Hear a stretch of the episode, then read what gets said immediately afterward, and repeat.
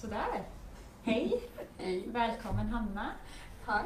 Eh, nu är det sista dagen under Ulricehamn Pride eh, och vi ska ha ett samtal om bi- och pansexualitet nu.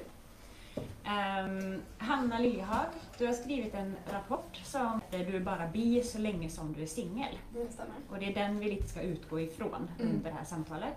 Och jag heter Stina Nils och är ordförande för R F S L Sjuhörad och projektledare för Ulricehamn Pride. Uh, ja, ska vi börja där? Din rapport, varför heter den? Uh, ja, alltså det, så det, det var min kandidatuppsats i genusvetenskap.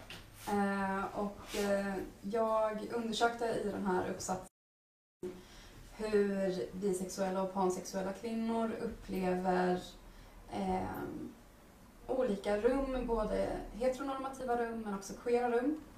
Eh, men också hur folk tolkar eh, ja, men deras sexualitet. Mm. Eh, och när jag gjorde de här intervjuerna, som, som liksom var, det var en intervjustudie, eh, så var det en av mina informanter sa ja men så folk, folk tänker att det är som att du är bara bi så länge som du är singel. Mm. För så fort man är i, en, i ett förhållande så kommer folk kolla på det förhållandet och utifrån vilket kön det är man dejtar så kommer de liksom, eh, uppfatta en som antingen straight eller gay. För det är som att man inte eh, tänker att det finns något annat alternativ än straight eller gay. Eh, och det är så folk brukar, brukar tolka en. Eh, och det blir så osynliggörande. Och det finns, alltså i, både när det gäller forskningen men också utifrån liksom hur folk eh, om man upplever olika rum. Så alltså det finns väldigt lite om bisexualitet och pansexualitet. Eh, det finns ofta, det är sällan det finns sådana här programpunkter eh, under Pride. Det har börjat komma mer nu och det är jätte, jättebra. Eh, men eh, det har liksom inte alltid varit så och det, det också går också ganska långsamt. Mm. Och kollar man på, på forskningen så finns det nästan ingenting. Mm. Eh, vilket är också varför jag är här, för att jag har skrivit en kandidatuppsats. Mm. För att, och, och när du googlade på det, på bisexualitet och pansexualitet, så är det jag som dyker upp. Och jag, det var liksom bara en kandidatuppsats, det är inte liksom djupgående forskning som jag har jobbat på länge. Mm. Så. Mm. För den forskning som finns, den är också ganska gammal. Mm. Eh, Vilket är tråkigt. Mm. Eh, så, vi, ja, så jag gjorde den uppsatsen delvis för att jag ville synliggöra. Mm. Eh, och liksom för att undersöka vad det här osynliggörandet kommer ifrån. Varför det är så osynliggjort. Mm. Mm. Mm. Superbra. Liten teknisk paus bara. Nu tänder den lampan där bakom. Tack. Eh, och så glömde jag säga innan att vi har en jättefin publik här. Ja. Vi har folk som sitter våningen ovanför och lyssnar och vi har folk som tittar live. Så det går jättebra att ställa frågor i chatten eller här i rummet efter samtalet. Mm. Så, det var den lilla tekniska pausen, förlåt. eh, men du pratar om osynliggörande egentligen. Mm. Alltså det här är en fråga som inte pratas om mm. eh, mycket. Varken i hetero-sammanhang eller i hbtqi-sammanhang. Mm. Vad kommer det osynlig, den osynligheten ifrån? Eller vad har den sin grund i? Jag tror att det handlar om att man inte kan se på någon utifrån vem de dejtar. Eller vem man är tillsammans med, vilken sexualitet man har. Mm. Eh, utan man tolkas alltid utifrån nuet, vem man är med just nu. Och det är också därför som den kallas för du bara blir så länge som du är singel. För att folk tolkar den, kan, liksom, kan inte greppa riktigt att man fortfarande är bi, eh, även om man skulle dejta någon eh, som är man eller kvinna. Mm. Eh, så. Nej, just det. Du slutar vara... Ja, men precis. Då är det såhär, ja men nu är du straight för nu dejtar du en man. Eller nu är du lesbisk för nu dejtar du en ja, kvinna. Ja, liksom. Ja. Um, så det liksom osynliggörs bara i hur det liksom... Hur, det, hur man tolkar sexualitet överlag. Mm. Uh, för att vi tolkar sexualitet utifrån hur vi ser. Mm. Uh, och så. Ja, utifrån relationer, tänker jag. Ja, men precis. Utifrån I relationer. I det fallet. Ja. För det görs ju inte, tänker jag, i... Alltså är du heterosexuell, det Nej. är du ju fram tills att motsatsen är bevisad exakt, på något sätt. Exakt. Eh, och homosexuell, det kan du vara även eh, när du är eh, ja. alltså singel eller ihop med någon. Mm. Och det som är intressant med det är att alltså, det finns något som man brukar kalla för obligatorisk heterosexualitet. Mm. Och det är att man, man tänker, det finns ett antagande om att alla är straight. Eh, tills motsatsen är bevisad. Men också att det liksom finns en motsats där. Eh, och det är, det är liksom intressant med den teorin, för det är egentligen en, en liksom teori som en eh, Adrian Rich kom med för länge sedan. Så. Men, men den är väldigt applicerbar i verkliga livet också. Mm. För att i de här intervjuerna som jag gjorde eh, med de här tre kvinnorna eh, så berättade de om hur de liksom inte insåg att bisexualitet eller pansexualitet var ett alternativ. De insåg inte att de kanske inte var straight därför att de attraherades också av män. Mm. Och så här, okej, okay, men jag attraheras ju av män, då måste jag ju vara straight. Mm. Eh, och sen så var det först när de så här insåg att bisexualitet eller pansexualitet var ett alternativ som de bara, jaha! Ja, det är attraktion jag känner för kvinnor. Mm. Eh, för att de, de hade liksom inte begrepp att göra, att förstå eh, den attraktionen. För att det fanns inte tillgängligt. Mm. Liksom. Eh, och det är också därför det är så himla viktigt att vi har begrepp mm. för det här. Mm. På tal om begrepp så, så eh, kanske vi också ska definiera vad bisexualitet och pansexualitet ja, är. Ja, jag tänkte precis på det också. Att vi, vi, vi nämner ju både bi- och pansexualitet. Eh, Och bi betyder ju två, så det står för att eh, du har förmågan att bli förälskad i, attraherad av och så vidare personer av de två kön som finns juridiskt i Sverige, man och kvinna. Eh, det är där det har sin utgångspunkt. Mm. Idag skulle jag säga att det används också bredare. Eh, att bisexuell kan också inkludera till exempel icke-binära eh, mm. personer och andra på transspektrat. Mm. Men pan betyder alla och är liksom en breddning av mm. bisexualitet. Men det här, jag tycker det är viktigt att använda både bi och pan. Dels för att bisexuell är mer allmänt känt. Mm. Det är det en allmänhet kanske vet om, om, om de vet. Men också för att väldigt många faktiskt identifierar sig som just bi. Att mm. det är en, en egen, det är två, två egna sexuella läggningar även om mm. de ofta används som synonymer. Mm. Ja, och det, jag får ofta frågor om vad är skillnaden egentligen. Mm. Eh, och det är också ganska individuellt, för att jag tänker att folk tolkar de här äh, begreppen och definierar dem utifrån hur de själva kan relatera till mm. dem. Eh, så en del säger att ah, men bi passar för mig för att jag, jag attraheras av två specifika kön, och det behöver inte nödvändigtvis vara man och kvinna, det kan vara kvinna och icke-binära eller man och icke-binära eller så. Mm. Eh, så en del använder bisexuell på det sättet, medan andra tänker att bisexuell är där jag kan attraheras av människor oavsett kön och liksom inkluderar alla kön eh, i det. Eh, och pan, det liksom kom till för att det skulle bli lite tydligare, men en del säger också såhär, ah, nej, men jag använder pan därför att kön är inte en del av mm. attraktionen, utan det, är liksom, det handlar mer om personlighet och liksom vem personen är i sig. Mm. Så. Eh, så det finns jättemånga olika definitioner av det här. Eh, Som med allting tänker jag precis. Inom hbtqi. Rörelsen och ja. det, det finns olika definitioner och det är väl för att vi är människor tänker jag ja. och inte helt lätt kategoriserade. Nej. Men, men tvåkönsnormen har ju en stark, stark roll tänker jag ja, i verkligen. Att bi- och pansexuella inte heller syns. Exakt. Mm. Um, ja. Uh, vad var vi nu? Vi hoppar fram och tillbaka. Uh, nej men vi pratade om din uh, uppsats och tankar mm. kring den. Um, är, är det viktigt att definiera sexuell läggning? Ja. Ja. Ja, men alltså det är ju viktigt. Um, och det är viktigt av alltså, många, flera olika skäl. Uh, det handlar liksom om ens, om ens identitet, och för en del personer är det viktigare än för andra personer. Men man behöver liksom ha begrepp som, som förklarar ens erfarenheter mm. för att kunna hitta andra som har liknande erfarenheter. Mm. För att kunna hitta ett community, för att kunna hitta ett sammanhang. Men också för att vi ska kunna liksom begripliggöra världen, alltså göra världen förståelig för oss. Mm. Och det finns liksom... Ja, men så, homosexuell var ju inte heller ett ord som användes för, nu kommer jag inte ihåg ett antal år sedan, utan det, liksom, det har ju plötsligt kommit så. Eh, tidigare så hade man liksom inte ett sånt begrepp för det.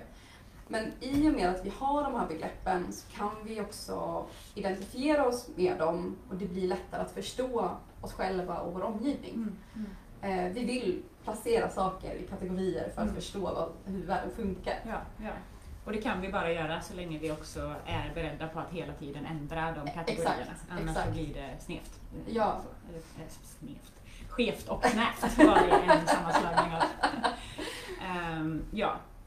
Um, men jag tänker, har du några, um, det kan vara personliga reflektioner eller erfarenheter eller från din uppsats kring antingen hur liksom förtryck kan se ut när det kommer till biopansexualitet eller erfarenheter av där du har, där det har blivit tydligt att det finns ett osynliggörande mm. eller liknande. Um, jag kan ju berätta lite grann om så här, i inledningen av min, min uppsats så berättade jag om en personlig erfarenhet och det är första gången som jag deltog på Pride eh, i Stockholm. Och det var första gången jag gjorde någonting Pride-relaterat överhuvudtaget. Det var tjugo femton, så även om det är ett gäng år sedan nu så är det inte jättelänge sedan. Eh, och jag skulle dit ensam eh, och jag kom från Uppsala så att jag skulle inte ta mig till Stockholm. Det var lite av ett projekt liksom. Eh, och det var första gången som sagt. Jag var ganska nervös för att jag bara sa, men har jag verkligen rätt att ta, ta utrymme här? Har jag verkligen rätt att gå på Pride? Eh, så här, jag är inte tillsammans med en tjej just nu, jag dejtar ingen just nu. Så här, vad, hur kommer folk uppfatta mig? Eh, kommer de tänka att jag inte hör hemma där? Eh, och det är en erfarenhet som jag vet att många upplever när de ska röra sig i queera sammanhang.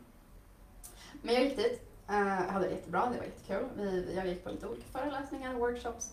Och så gick jag på ett eh, samtal som är ganska likt det här. Förutom det att eh, det var inte, eh, jag vet inte om vi ska kalla oss en panel eller vad vi är för någonting. Men, utan vi var bara ett gäng med människor i ett rum eh, som skulle prata om bisexualitet. Och var plats i queerrörelsen. Eh, och vi hade det minsta rummet på hela Pride House. Och det här är ändå Stockholm, så att alltså, ja. Eh, Så det var mer eller mindre lika litet som vi är idag. Mm. Och det var knökfullt. Mm. Alltså vi kom, det, alla fick inte plats. Eh, det var så mycket människor. Vilket också verkligen tydliggör behovet av den typen av utrymmen och den typen av erfarenhetsutbyten.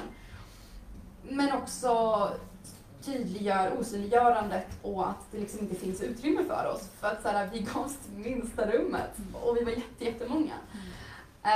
Um, och det var ett väldigt, väldigt fint samtal. Mm. Jag kände mig, så jag kände verkligen så här, jag hör hemma här. Mm.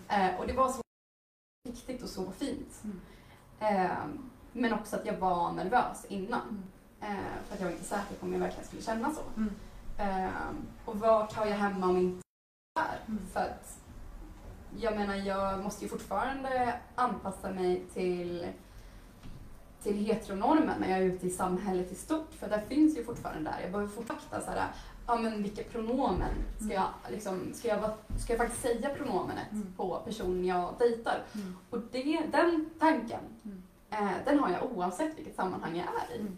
Mm. Oavsett om jag är i ett queer-sammanhang, om jag då liksom för stunden dejtar en man, eh, så kommer jag så här, Mm, ska jag bara säga personen som jag dejtar utan pronomen för att inte folk ska känna så här, men vad gör du här? Mm. Eh, men också om jag dejtar en kvinna, eh, att jag när jag liksom är ute i heterovärlden då ska behöva liksom fundera på, kan jag säga det här pronomenet nu eller kommer jag bli utsatt för homofobi då? Eh, och det blir väldigt speciellt att liksom alltid behöva vakta sig själv mm. oavsett vilket sammanhang man är i. Mm. Och det var någonting som också de här informanterna, alltså mina, de jag intervjuade också verkligen upplevde. Eh, att man behöver liksom checka sig själv i alla situationer. Eh, och en av dem som jag intervjuade, hon hade ett långvarigt förhållande med en man. Eh, men trots det så, så kände hon ju ändå att när hon hörde homofobi så påverkade det ju henne ändå såklart. Mm. Därför att även om det inte var riktat mot henne, för att folk inte tolkade henne som, som queer, eh, så var det ju ändå så här, ja, men det handlar ju ändå om mig ändå. Eh, så oavsett vem jag dejtar för stunden så, så handlar homofobin i samhället också om mig. Eh, och kampen är också min. Mm. Eh, mm. Ja. Mm. Det kan jag känna igen mig jättemycket. Just ja. det här, den balansgången på något sätt, eller vad ska jag säga, som är väldigt... Eh, Ja, det blir väldigt tydligt. Eh, jag kan också känna lite det du var inne på, kanske inför när du åkte till Stockholm och det här samtalet. Mm. Den rädslan på något sätt för att se som en svikare. Ah, ja. Det är ah. en sån tydlig mm. grej eh, som jag också har mött i sammanhang. Alltså, mm. eh, jag har dejtat en tjej, allt är frid och fröjd. Mm. Jag får vara med i det här queera communityt, inga konstigheter. Sen kommer jag och dejtar en man och då är jag svikaren som stängs mm. ut. Eh, vilket är eh, absurt när den säger det på det sättet. Mm. Samtidigt som jag kan förstå, eh, för heteronormen är stark. Ja. Och är du homosexuell så eh, har du den i, liksom, i världen hela tiden. Mm. Alltså om du och jag dejtar en man eh, mm. så kommer vi undan heteronormen på ett sätt ja. eh, i samhället. Eller det ses som att vi gör det. Precis. Även om det för oss då på något sätt blir att göra våld på vår sexuella läggning ja. så kommer vi ändå undan. Ja men precis, för att våld, alltså så här, förtrycket och våld kommer inte riktas direkt mot oss när vi är i tvåkönade relationer. Eh, eller liksom relationer som läses som hetero.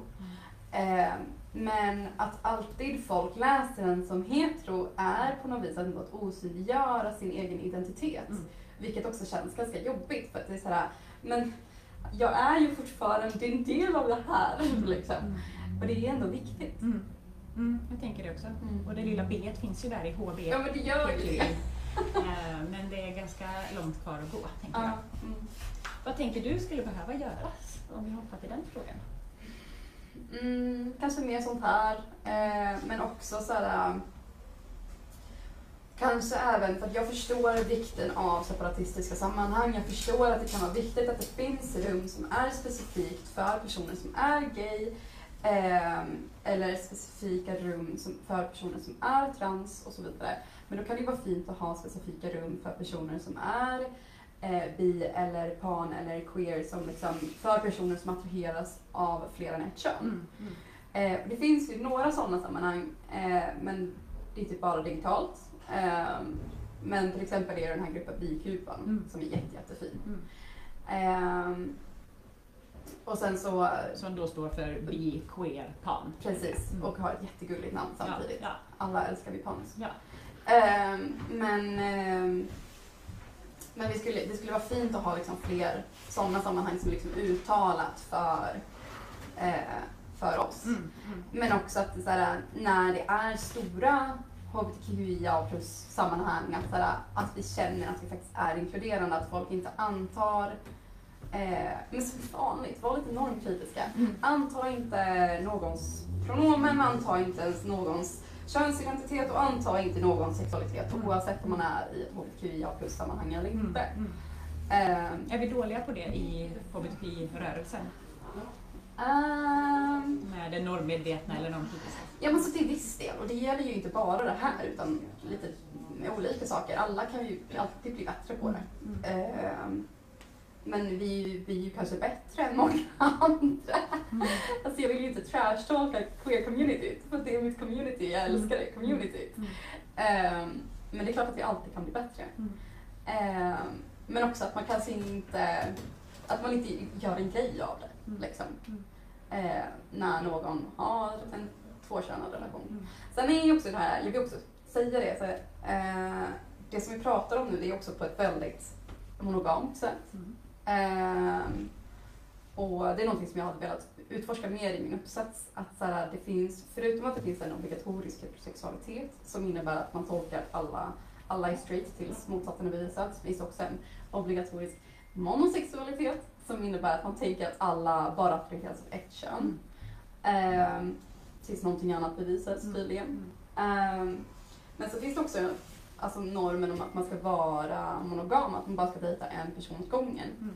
Mm. Uh, och det är väl typ enda gången som man på något vis kan vara synlig som bi om man dejtar flera personer samtidigt. Liksom. Um, Och då har vi liksom inte ens pratat om det faktum att det finns såklart fler kön än tjejer och killar och att det blir problematiskt att prata om det som om man bara kan dejta tjejer eller killar. Mm. Mm. Eh, så. Mm. Eh, mm.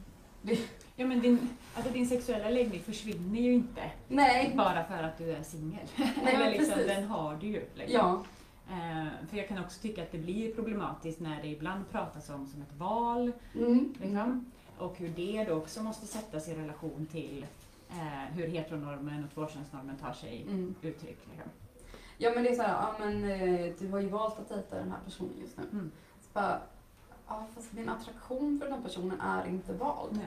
Nej. Jag, väljer, jag väljer aldrig vem jag blir attraherad av. Nej. Absolut att jag kan, man kan ju välja på typ Tinder vilket mm. kön man ska, eller vilka kön man ska se. Mm. Men, men det är också så här, men vem man faktiskt faller för, det har man ingen val med. Nej. Oavsett vilken, vilken sexualitet man har. Mm. Mm. Men jag tänker från ett normsamhälle så finns ändå den bilden ofta mm. att det är ett val. Mm. Det, nu sitter vi ju eh, i Rådhuset i Ulricehamn och det finns en utställning eh, bredvid oss som vi inte ska titta på just i detta samtal. Men där det också lyfts upp att det finns en stark, den handlar om asylrätt framförallt, men det finns en stark bild av att vi väljer vårt, eh, vårt liv och därmed också mm. vår sexualitet eller sexuella mm. läggning eller könsidentitet. Det är inget val. Nej. Och jag, det kan låta fånigt och ens behöva säga det, men jag tror det behöver sägas. Men verkligen. Mm. Jag, blev, jag blev också intervjuad för, för S V T nyligen. Um, och hon som intervjuade mig var jätte, jätte duktig på, väldigt duktig på att liksom vara inkluderande och ställa bra frågor och så. Mm. Um, men det fick trots det rubriken uh, bisexuella Hanna önskar att hon kunde välja sida. Mm. Och jag bara, vänta lite, hur blev det här så tvåkönsnormativt? Mm. Mm. För det var inte så jag pratade om det. Mm. Um, och det liksom synliggör ju verkligen hur, alltså hur cisnormen och tvåkönsnormen är i samhället. Mm. Och hur det också påverkar eh, bisexuella och pansexuella. Uh, men ja, alltså absolut att. Och det här är också någonting som jag vet att det är fler som har sagt att man ibland har önskat att man kunde så här välja den queera sidan så att man mm. definitivt kände att man hörde hemma där. Mm. Och sen finns det absolut säkert personer som önskar att man kunde välja den straighta sidan för att det är till stor del tryggare eh, att vara straight i ett heteronormativt samhälle. Mm. Men, men att man liksom önskar att man kunde välja ett sammanhang där man alltid kände sig trygg. Mm. Det är ju det det handlar om ja. egentligen. Ja. Um, och jag vill kunna gå in i ett queer-sammanhang och absolut kunna känna sådär, men det är klart jag är hemma här. Mm, mm, mm. Jag är en del av akronymen H B T Q I A plus. Mm, mm, mm. Ja men precis. precis. Ja, det finns lite att jobba på där, helt, mm. helt klart. Jag satt och tittade ner här på mina anteckningar och då dök det mm. upp ett litet pling från Erika Leander som ju skulle vara med eh, i det här samtalet för er som har läst programtexten. Men Erika har blivit sjuk. Så den sitter fast i Uppsala. Ja, mm. Men hälsar så gott och önskar oss en fin Pride. Så det är ju oh. det är fint. Jag tänkte bara jag kylar in den. Ja. um, så. Jag tänker, jag håller koll lite på chatten här. Än är det inga frågor. Mm. Uh, ska vi plocka in lite, eller ja, men absolut. lite frågor? Är det någon i det här rummet som har några frågor?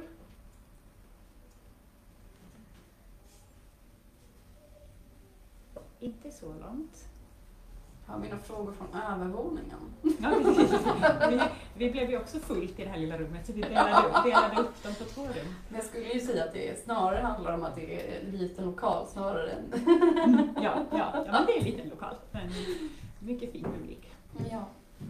Um, ja, uh, vad har, har du några saker som du vill lyfta upp lite? Det känns som jag har betat av ganska stora delar. Ja, ja men jag, jag tror det. Ja. Uh, nej, jag vet inte. Nej. Det känns som att jag har tagit mm. det som jag vill. Men jag tänker att det är värt att upprepa ändå att skicka med till samtliga sammanhang. Ja, uh, uh. Och kanske även Pride-organisatörer och R F S L-avdelningar att det här faktiskt är en fråga som behöver synliggöras. Mm. Också i relation till Eh, Anna tänker jag. Vi är mm. bra på att uttala ordet intersektionalitet nu, mm. men också se, alltså, det går att vara eh, bi, pan, ha massa olika könsidentiteter, massa olika bakgrunder, mm. funktion, hudfärg, språk, allt sånt där. eh, och att våga lyfta upp. Mm. För jag upplever också ofta att B-kupan blir som sin lilla, lilla ja. grej. Och så just det, så var det det där också. Ja, när vi faktiskt, tycker jag, har blivit bättre på att prata om mm. eh, något slags större bild liksom, i mm. många delar. Sen är det klart mycket som vi fortfarande behöver jobba på liksom, på andra håll också. Ja. Eh, men man kan ju ha flera tankar i huvudet samtidigt och ja. liksom, behandla de här frågorna parallellt. Ja. Liksom. Precis, det är det vi ska vara, vara bra på ja. i det här, tänker jag. Ja. Mm. Men ska vi avsluta med den lilla... Ja. Eh, jag ska också säga till de digitala att vi kommer avsluta det digitala men fortsätta eh, samtalet lite här i rummet eh, en stund till eh, bortom kameran. Precis. Eh, ja. Ska vi säga så då? Ja, det tycker jag. Ja.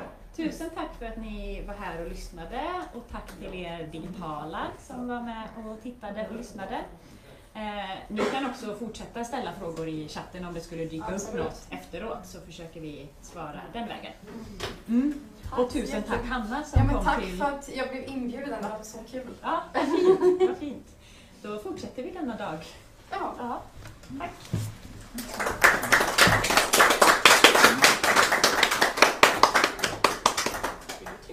Thank you.